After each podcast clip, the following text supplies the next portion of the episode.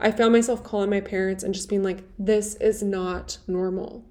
This is not normal that I'm in this situation. Like, I didn't want to be by myself in a hospital, not getting pain, not getting taken care of. Like, I did not sign up for this. This is not fair.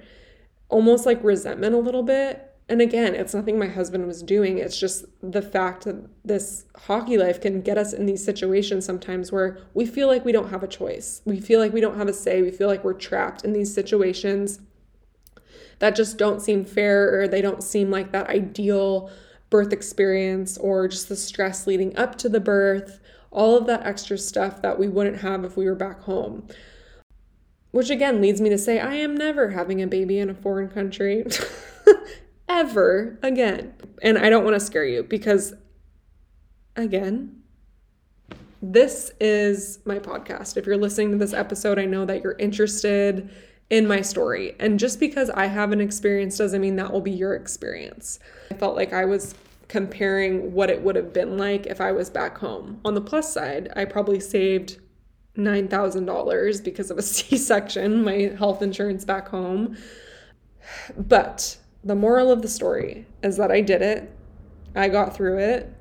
I am okay. My baby's healthy. I'm healthy. You're listening to Breaking the Ice podcast, a podcast I created for wives and girlfriends of pro hockey players. My name's Devyn Dodero. I'm the wife of Charlie Dodero. We have two dogs, a little boy Crosby, and a baby girl on the way. We spent eight months of the year living the hockey life in Europe, but we've also spent about five seasons in North America. I've been around the block, sometimes just for a cup of coffee, but I wanted to share the tools, resources, and what's helped me along the way while also learning every week from each and every one of you. In this podcast, we share tips, tricks, do's, and don'ts for all things women, all things hockey, friendships, trades, long distance, moves, and life in general, so you don't feel so alone. So put your headphones in, go for a walk, and feel like you're sitting down with your best girlfriends. Oh, and make sure to follow the page on Instagram, Breaking the Ice Pod. Let's lace them up and tune in for a new episode every Wednesday.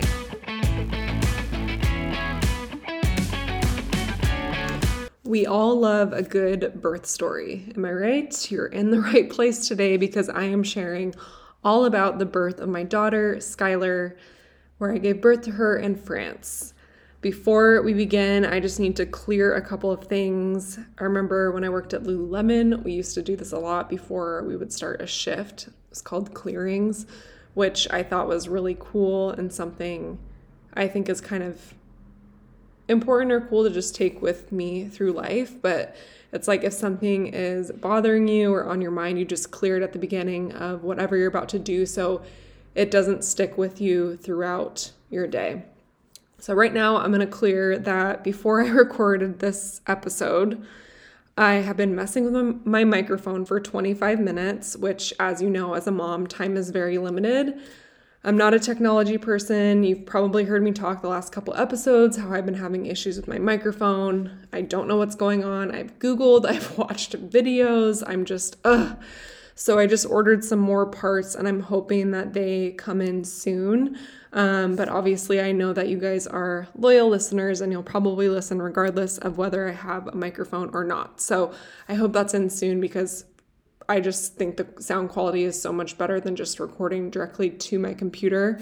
Um, but right now, I'm that's what I'm gonna have to do. Um, secondly, I am recording in a apartment complex, and so there's noises that occasionally happen outside or in the building. So just keep in mind that it's not always like that when I record episodes this summer, which I plan on doing and releasing episodes throughout the summer since I took such a long break. I'll have like a designated spot in my house that's quiet that I can like count on for being a good podcasting spot. So for right now, I just feel kind of frustrated with the recording element because I feel like I can't get like the perfect audio that I want, but it is what it is. Now that I've cleared that, let's dive on in. I put up a story about a week ago asking if you guys had any questions for me to go over. And honestly, a lot of questions rolled in that I'm just going to incorporate into the episode. They were fun questions for me to think about before recording. So I'm excited to just tell you guys, obviously, as you know, the unfiltered version of exactly what happened. I'm not holding back. So here we go. For those of you that tune into the podcast weekly or follow my Instagram page, you know that I flew over to France pretty late in my pregnancy. I think I was 32 weeks pregnant.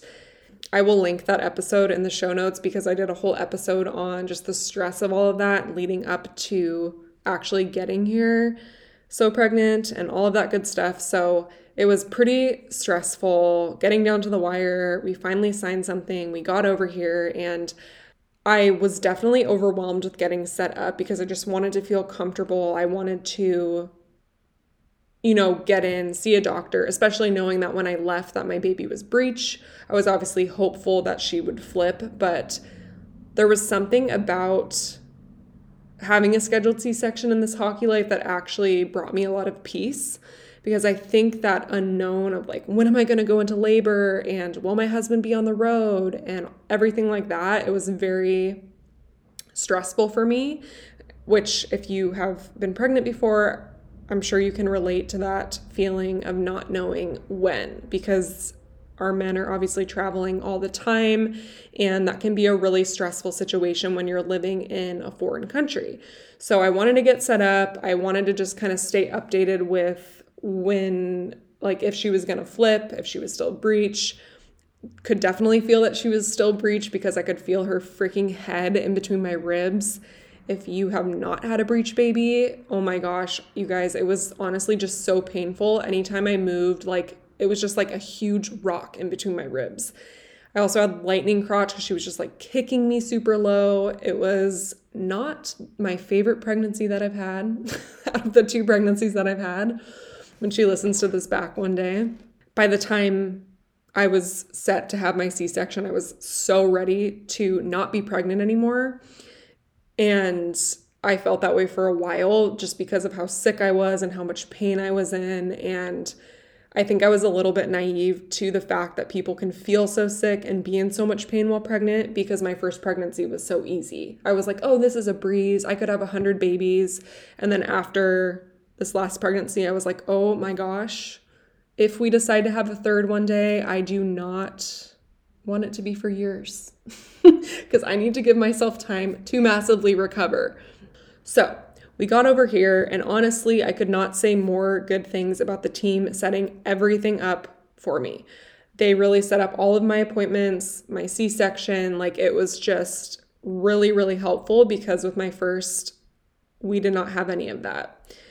Something that I really wasn't aware of is that in France, not a lot of people speak English, or I don't know if it's they don't speak English or they don't want to speak English to you, but it's kind of night and day with Austria, which is something I for sure took for granted. But yeah, so the communication from the beginning was like pretty difficult with trying to call the hospital or if I ever needed something or just the paperwork or the insurance. So thankfully the team was just so helpful with all of that and I probably could not have figured all this out without them because there was definitely a language barrier with with the people that worked at the hospital. I remember when I was at the hospital, one of the doctors I saw suggested that I could try to give birth vaginally. But for me personally, I just knew that after doing some research and learning that a lot of the percentage of breech babies that uh, and women that try to deliver breech babies vaginally it winds up an emergency c-section. And i knew that i did not want to have an emergency c-section after trying to go through labor naturally. And yeah like i said there was something just that gave me peace of mind about having the scheduled c-section and knowing that i can go in and knowing that my toddler was like set up and that my husband would be there and all of that. So, funny enough, this was actually just another stress. I don't think I really talked about it on social media, but it was like two full days of me like freaking out.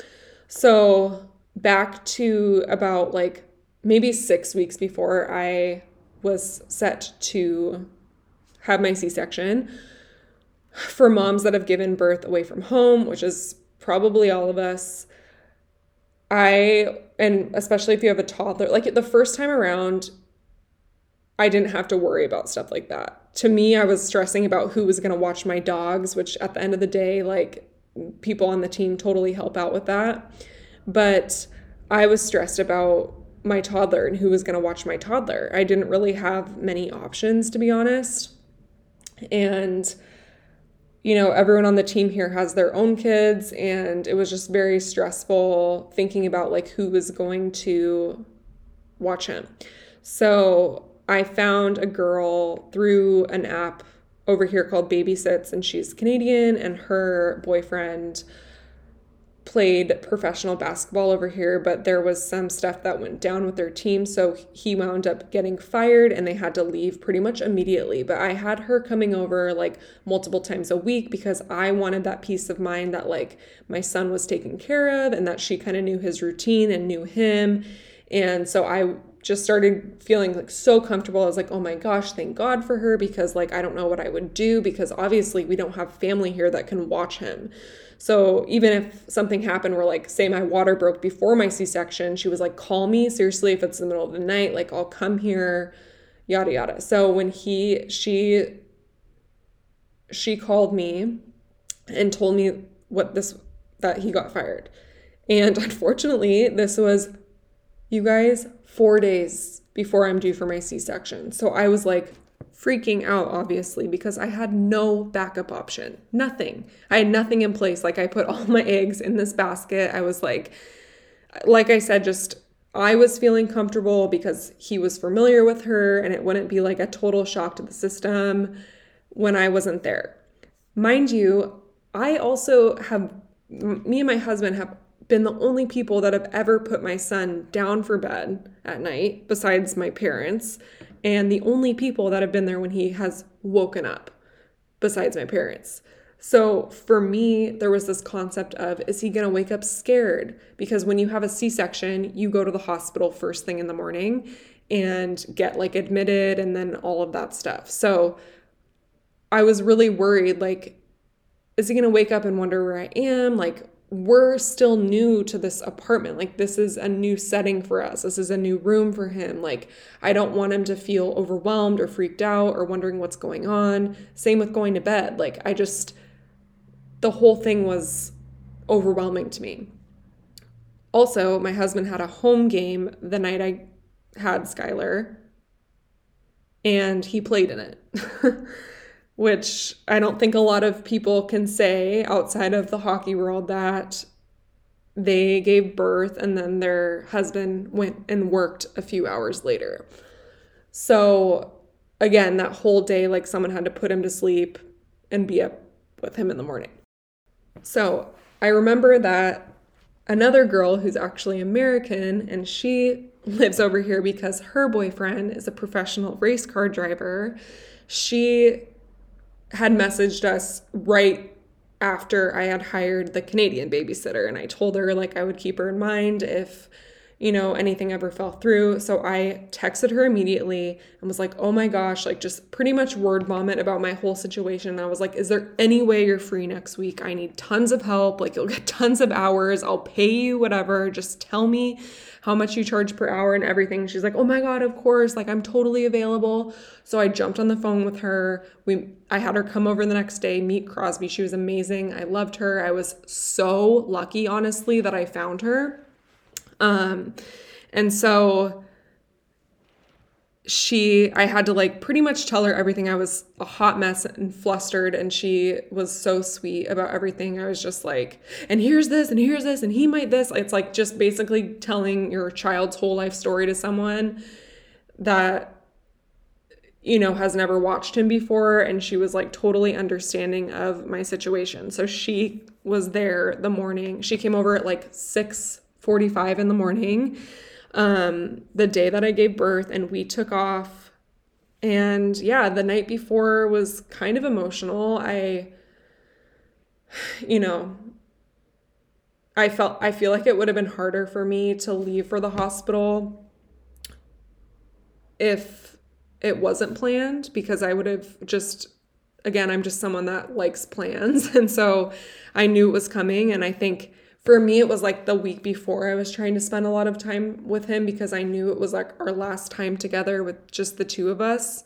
But the night before, I, I think I was just like I'd already kind of processed that thought so I wasn't super super emotional but I still there was part of me you know that's like still your baby and you just know that you're going to come home and it's going to be a different dynamic and it's going to be a different change for everyone. And that can be kind of overwhelming. And also, so then the babysitter watched him till a certain time, but then she couldn't come back in the evening for the game if Charlie played, which he did. So um Charlie or so Crosby wound up going over to the assistant coach's house and his wife watched him and she also has a little boy. So so the morning of the C-section, we got there bright and early, got checked in, and of course, something goes wrong.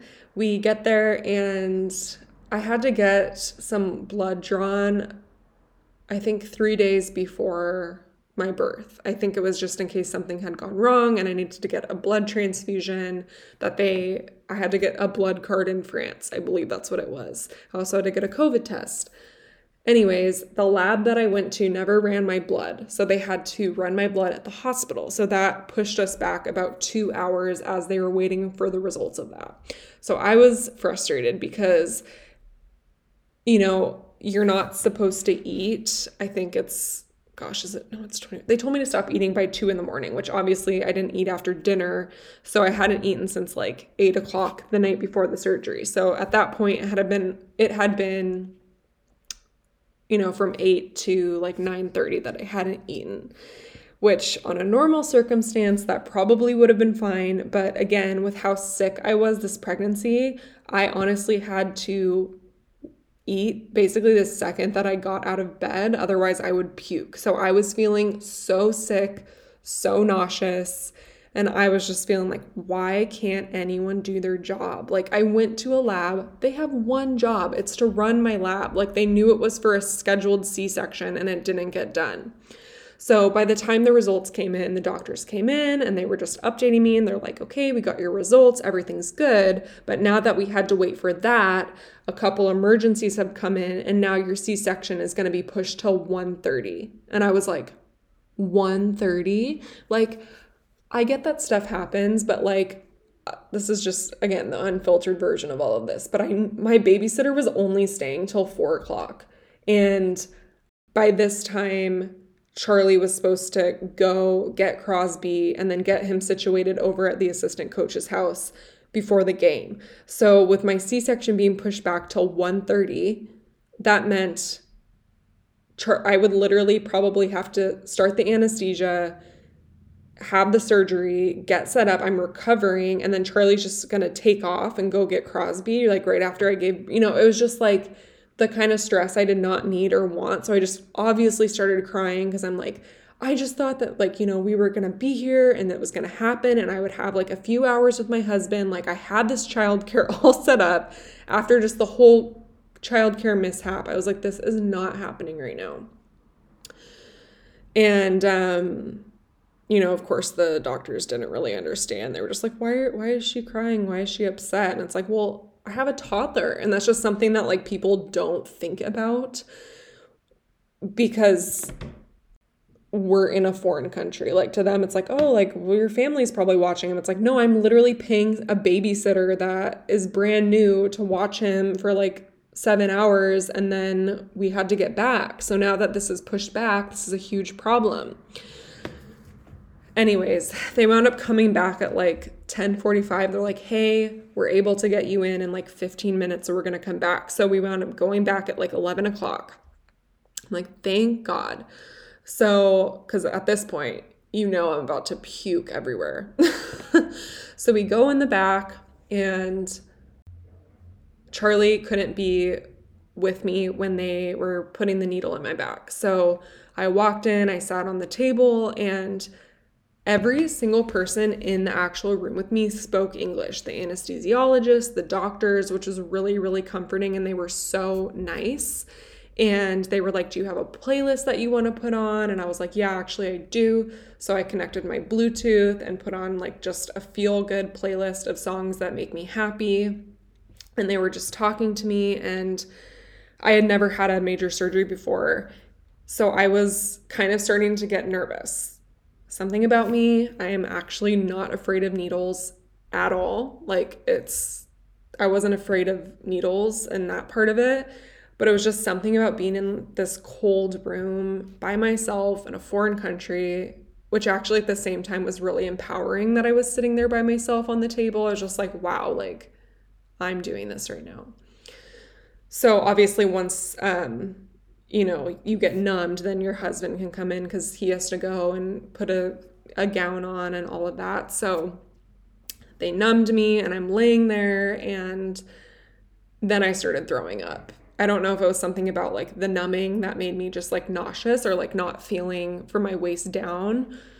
But I got super nauseous. And then my husband came in and we were all just talking. And then the doctor was like, okay, I'm going to start to just like press around and see, make sure you can't feel anything. And I'm like, okay, yeah, sounds good.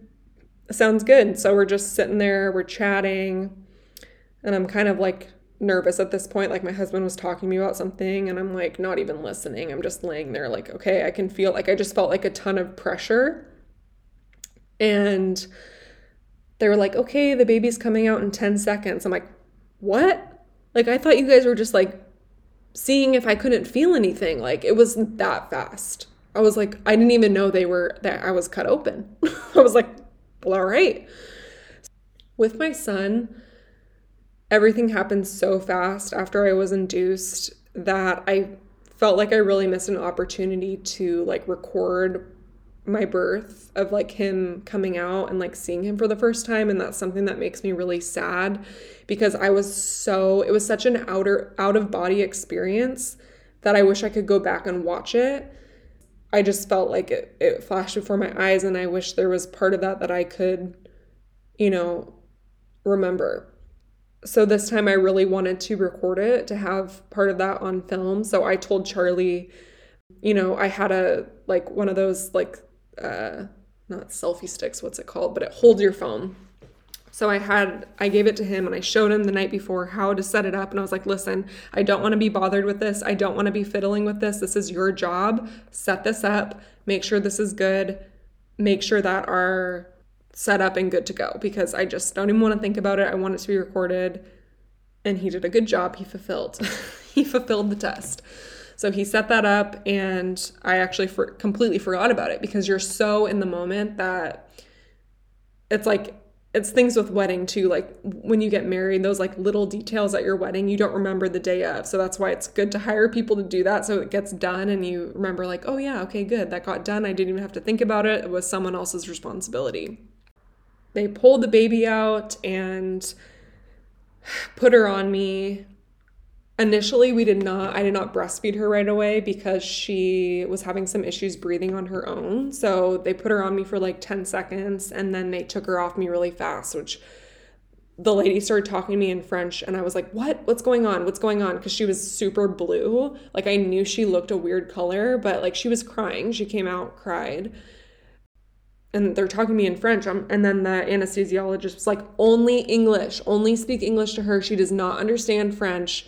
And then um, they explained to me, like, it's okay, this is normal. Like, when you get a C section, sometimes they need a little bit of help with breathing initially. So, we're going to take her to the other room. And my husband was like, okay, do you want me to go with her? Do you want me to stay with you? Like, what do you want me to do? Because I'm going to go, like, I can go with her, I can stay with you. And I was like, no, no, no, go with her, that's fine. And then when they were back there helping her breathe, they gave me a little monitor, which is really, really cool. So I, as I was laying there and they were stitching me back open or stitching me closed, I was sitting there and I was watching what was going on in the back and they were keeping me updated. So Charlie would come back and be like, hey, like she's doing better. She's like starting to be pink now. And I'm like, okay.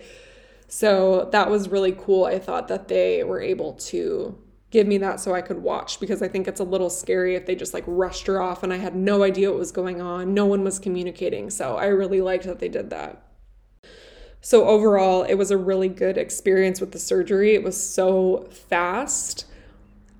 A couple people have asked, like, if I would do a repeat section if I had a third or if I would do a VBAC. And I think if it came down to it and I was in my home country, which is probably the plan if we do have a third, um, like I said, in many years, I think I would try for a VBAC just after the recovery. Yeah, I think I would try for that. But I'm also swayed to say that I would do a C section because it was so fast and, and painless, the actual birth part. After they finished stitching me up. They took me to like this recovery room where I was just by myself. And Charlie took her up to, I got to nurse her. And then Charlie took her up and like spent a little time with her while I was recovering. Granted, at this point, I was actually starving my ass off. And they told me I couldn't eat, which apparently I'm very naive to that because I I'm thinking I'm going to be eating like a burger after this and they're like no no no like you can't eat after the surgery for like a couple hours and I was like oh my gosh I started freaking out at this point because I don't know for me like if I am hungry or thirsty like I feel ill. Like if I'm if it's like to an extreme point like I feel so ill. So they told me okay like in an hour or so you can eat. And I'm like okay great. So after like an hour and a half, two hours, I finished recovering. I went up to the room. Charlie ordered me like two burritos because I was that's how hungry I was. He was like, Do you want me to get you a burrito? I was like, I need two burritos. I need two, not just one, I need two. So he orders me two burritos. They come from Uber Eats. They would not let me eat them. They said, Oh, you can't eat till seven o'clock PM. And I was like, 7 o'clock p.m. And I just like lost my mind. I'm like, I need to eat, you guys. I'm going to be so sick. It's insane. Like, I don't know how you expect me to watch a little baby by myself here on no food. I felt so weak. It was so beyond frustrating. And I'm like texting my friends from back home, like, after a C section, did they let you eat? And they said yes. So I was like shook. And it was like one of those things where it was like such like I think it's like a country or culture difference that like they wouldn't let me eat for that long. That was like 24 hours without eating. So then they're like, no, no, no, we'll, we'll bring you food and you can eat at seven. They brought me an applesauce, an applesauce after not eating for that long. I could go off. Anyways, it was not the best first day, but I felt fine physically. And I, again, I was just like, no, I feel fine. Like a little bit like sore to touch, but nothing major because I was still on the morphine. Like, lol, Devyn. Okay. My husband had to leave for the game, go get Crosby situated. And um, as us women do, we had to, you know, be in the hospital in a foreign country by ourselves. And um, it was pretty, it was like a tough first night and second day. So the second day, they wouldn't give me any medicine, like Tylenol and ibuprofen. And some people say that's normal. Some people say, um, no, I absolutely got hard painkillers. I woke up and I was in excruciating pain. I was in excruciating pain. And I would say that I have a pretty high pain tolerance. I couldn't even get out of my bed, and I was begging them for pain medicine.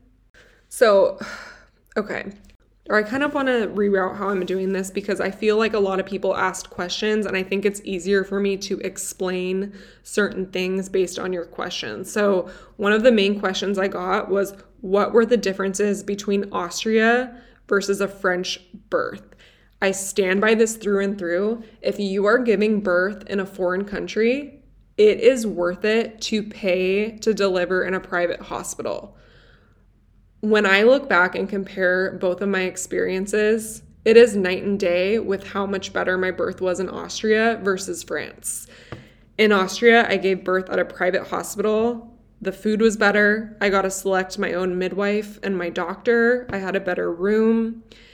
In France, the rooms were not good. The food was actually awful in a public hospital. I had to beg them for more food. Every morning for breakfast, I they gave me just a bread roll. Just a bread roll. I was on like painkillers and they were just giving me a roll of bread. And when I would ask for more food, they would tell me that it was too hard for me to get more food from them, which I thought was just crazy. I think as a new mom, as a mom that's breastfeeding, you need to be able to have like nutri- nutrients for your milk to come in, for you to feel well mentally, physically. Like I just had a major surgery and I was eating like bread and applesauce. Like it was just not good.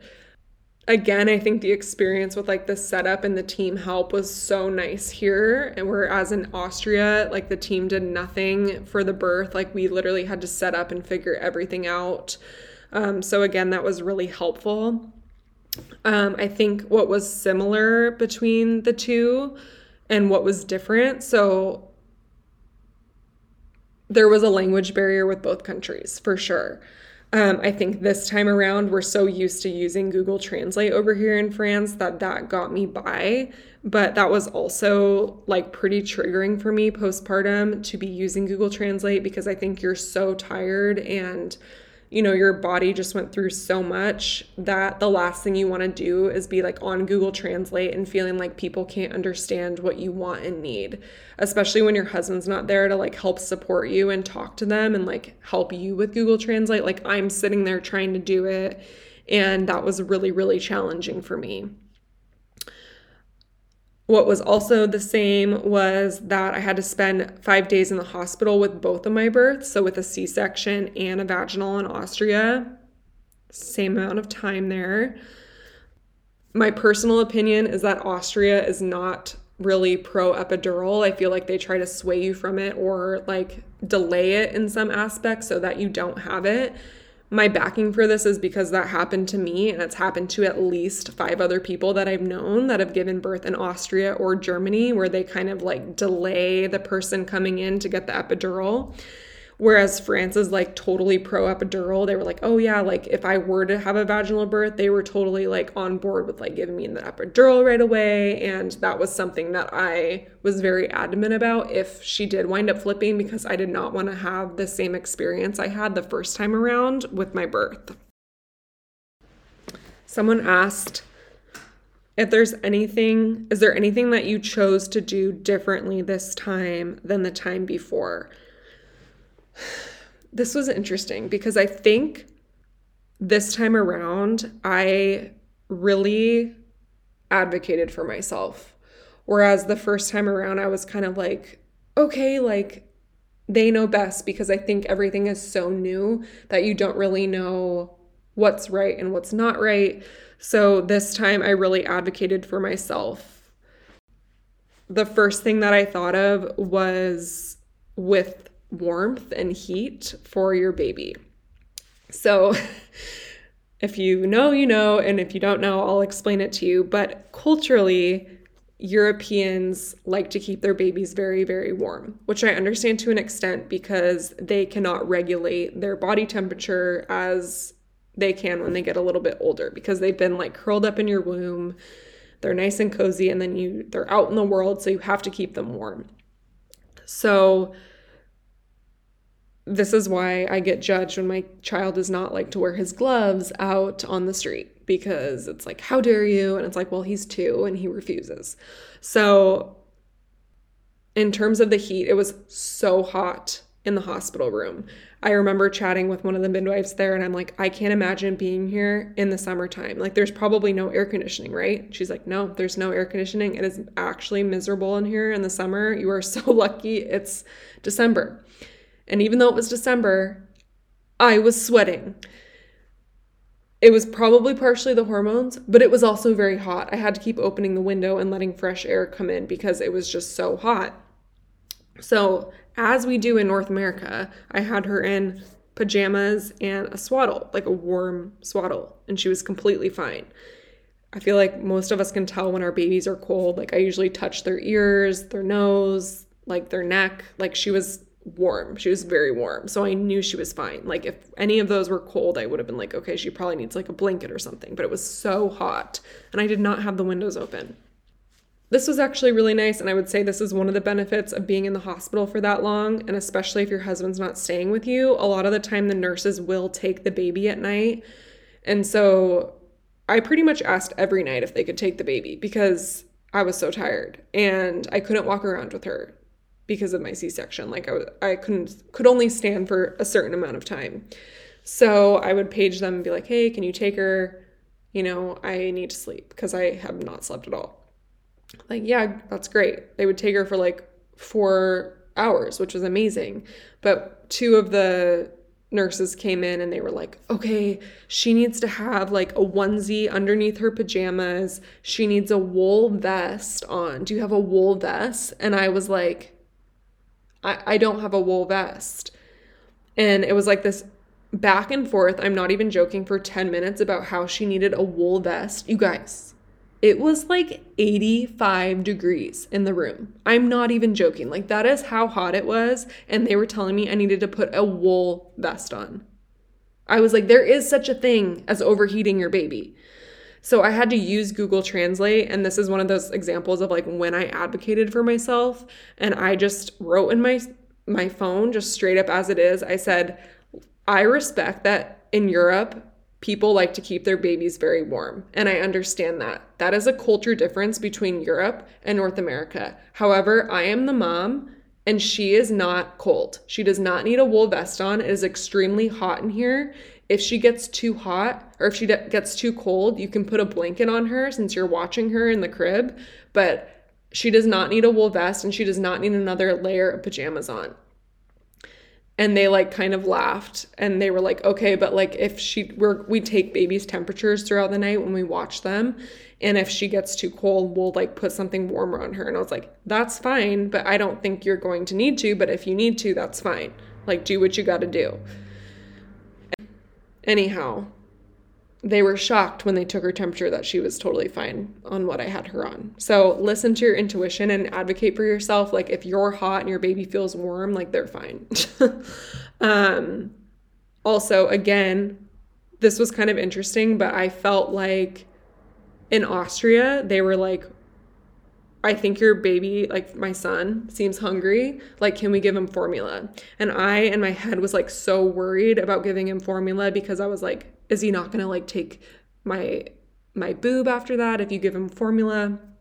So I was nervous about it. He did. I wound up breastfeeding till 15 months if you're ever stressed about that or worried about that. But with my daughter, I was actually asking for formula because I could tell she was hungry because I've gone through it before. Whereas I don't think if it was my first, like with my son, I, was like, what's wrong with him? I don't know why he's crying. He won't stop crying because the nurses were like, Your colostrum enough. Like, that's fine. It's fine. That's enough. That's all he needs. So when he was crying, I'm like, I've been breastfeeding for like an hour and he's still screaming. I don't know what's wrong. And then he would like go chug four ounces of formula at the hospital. So, like, he was obviously hungry. So both of my babies were more hungry than just the colostrum at the hospital because my milk took about three days for each to come in. So at this point in France, like day two, I was like, she needs formula. Like i need i need a bottle. Like she needs more. And they were trying to like actually not give it to me. They were almost like are you sure? Like i don't know if she really needs it. And i was like no i want it. Like please give it to me.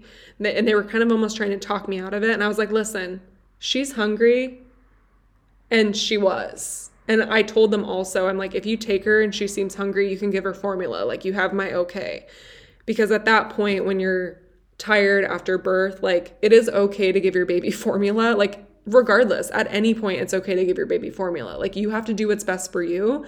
And I could tell as her mom and just like it being my second child that she was hungry.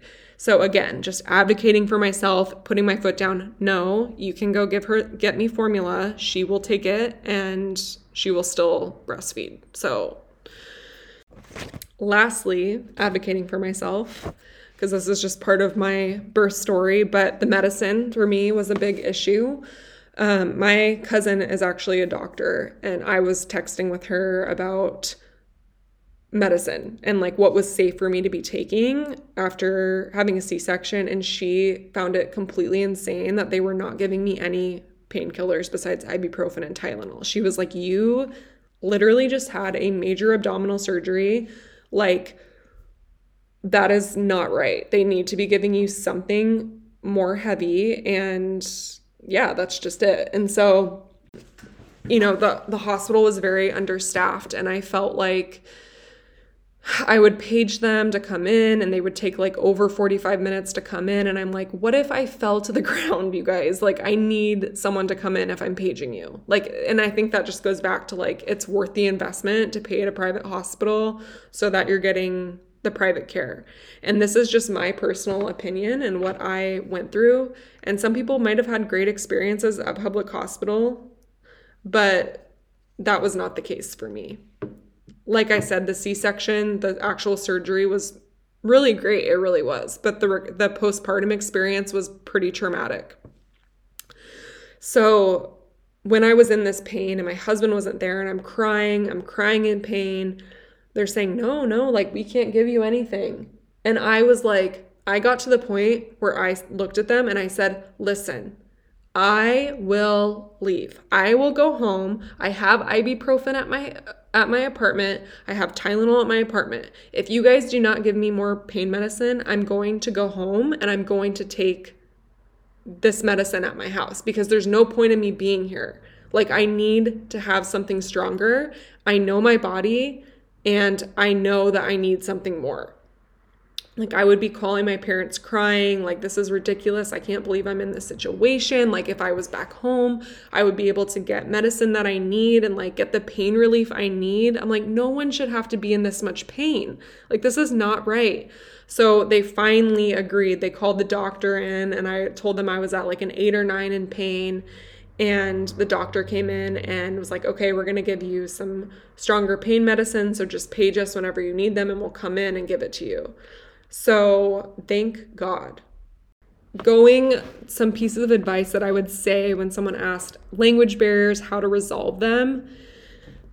Google Translate is your friend. As frustrating as it is, I think we just have to accept that like okay, I'm giving birth abroad, like how can I how can I communicate? Google Translate.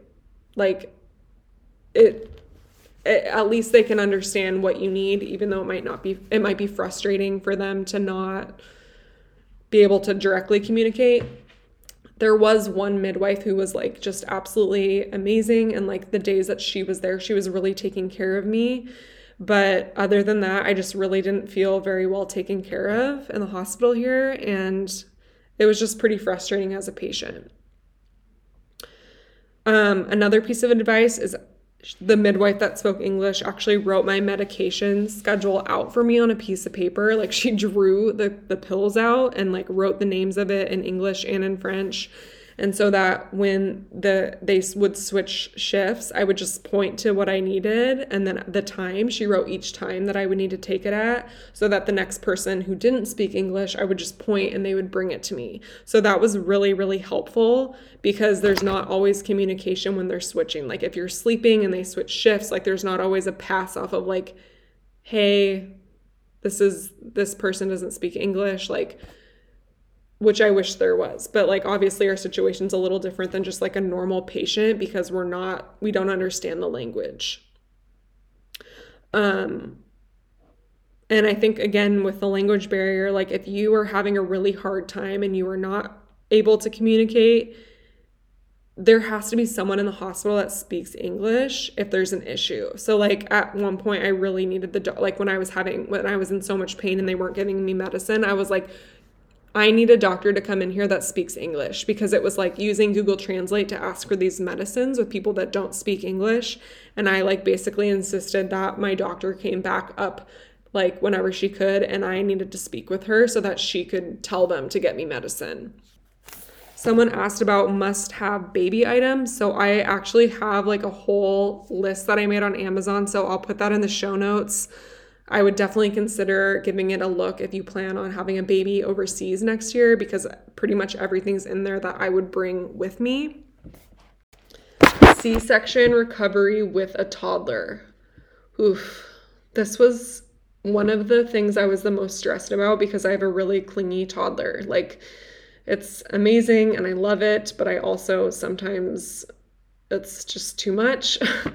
He always wants me to pick him up and hold him. And so this is something I was feeling just really sad about, not being able to pick him up and like making this transition to bringing another baby in the house that much more difficult for him because I wouldn't pick him up, but I was holding his sister, kind of thing. Um, so I actually think it was a lot longer. They told me to wait, but after about two and a half weeks, I was feeling pretty good.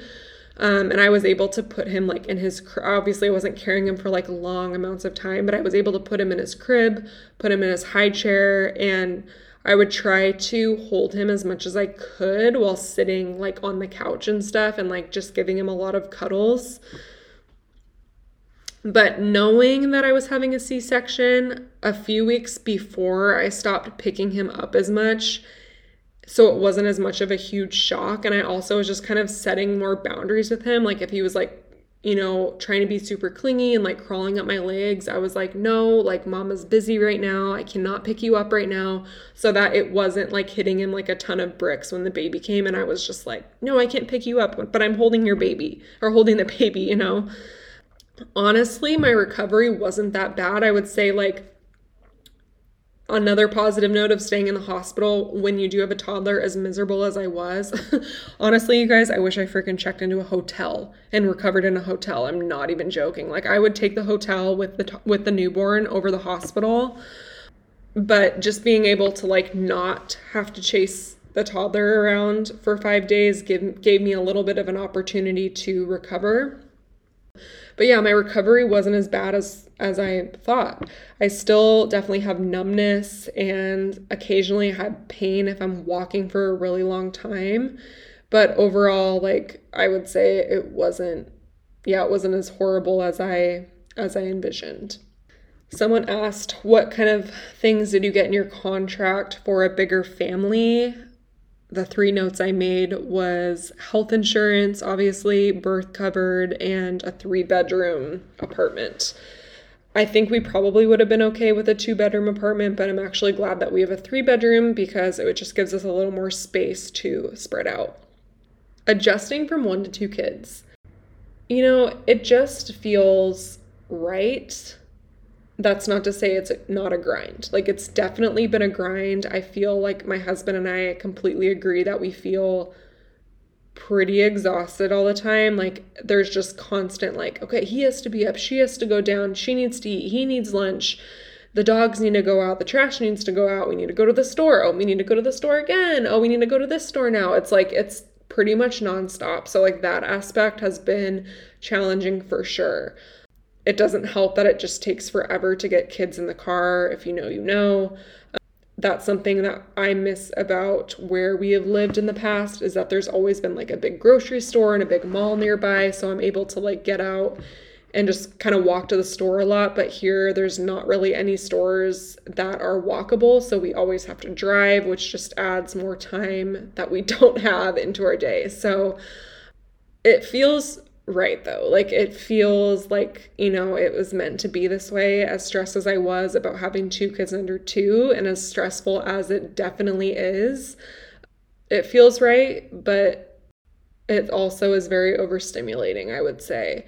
Um, there's some days where I absolutely am just like waking up and having to instantly just start taking care of everyone but myself and as I record this episode today, I think I'm currently in a little bit of a stage of burnout because I am really tired from our trip still, where I had no break and then no break since then.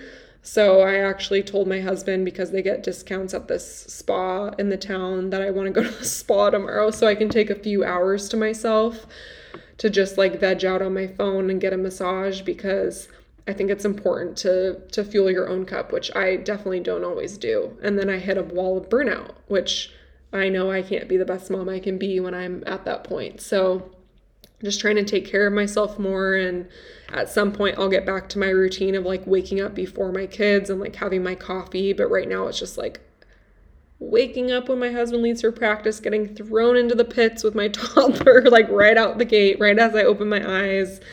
And then if they both wake up if they both wake up at the same time, it's just like, oh my God, this is not how I wanted to start my day. Yeah, that, that pretty much, uh, that pretty much cuts it out for you. Um, the moral of my story, and I think what this all comes down to is it doesn't always feel like we have a choice in some things. Like I said before, like I don't want to give birth abroad. I'm perfectly perfectly proud to admit that. Like it's completely fine, it's completely normal to not want to give birth in a foreign country and to be scared to give birth in a foreign country. I was totally scared before the surgery. Like I had a couple days of like what if something happens to me? Like what if something goes wrong? it's it like I said it just sometimes feels like you don't have a choice. And when I was in that hospital alone with dealing with the pain and the food and a new baby and feeling like my husband just got to be at the apartment with our toddler. Of course, he came to visit every day, but it was for like an hour at a time. I found myself calling my parents and just being like, this is not normal.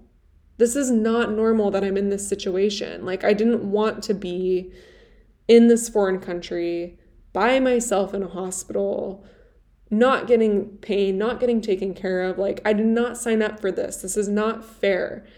Almost like resentment a little bit. And again, it's nothing my husband was doing. It's just the fact that this hockey life can get us in these situations sometimes where we feel like we don't have a choice. We feel like we don't have a say. We feel like we're trapped in these situations that just don't seem fair or they don't seem like that ideal birth experience or just the stress leading up to the birth, all of that extra stuff that we wouldn't have if we were back home. Which again leads me to say, I am never having a baby in a foreign country. Ever again. Um, just kidding. And I don't want to scare you because, again, this is my podcast. If you're listening to this episode, I know that you're interested in my story. And just because I have an experience doesn't mean that will be your experience. Like I've said, some people have had truly amazing experiences, and I think it depends on where you are, what kind of hospital you're giving birth at, what what country you're giving birth at. Um, but I would say for me, I'm such a homebody that it just wasn't ideal, and I just had a really hard time. I felt like I was comparing what it would have been like if I was back home. On the plus side, I probably saved $9,000 because of a C section, my health insurance back home. But the moral of the story is that I did it. I got through it. I am okay. My baby's healthy. I'm healthy.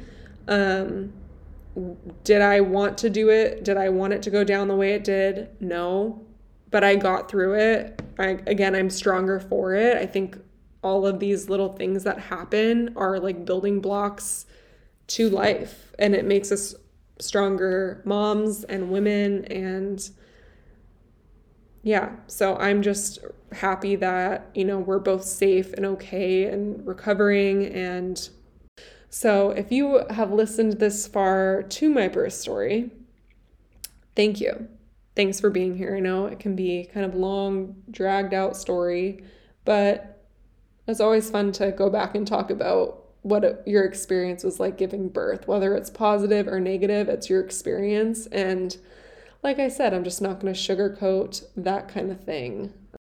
I'm kind of an open book with that. Like a lot of people would text me like, "How's it going? Like how how's how's the hospital?" And I'm like, do I tell them this fake answer that it's okay, or do I actually open up and share that I'm not in a good headspace here? Like, it helps to talk about our experiences with other women in this lifestyle because I think most people, like our friends and stuff, obviously back home, have not given birth abroad. So just like being able to connect to those stories are nice. And I had people reach out to me that have also had C sections or also given birth abroad. And it's just, good to be able to chat about that kind of thing.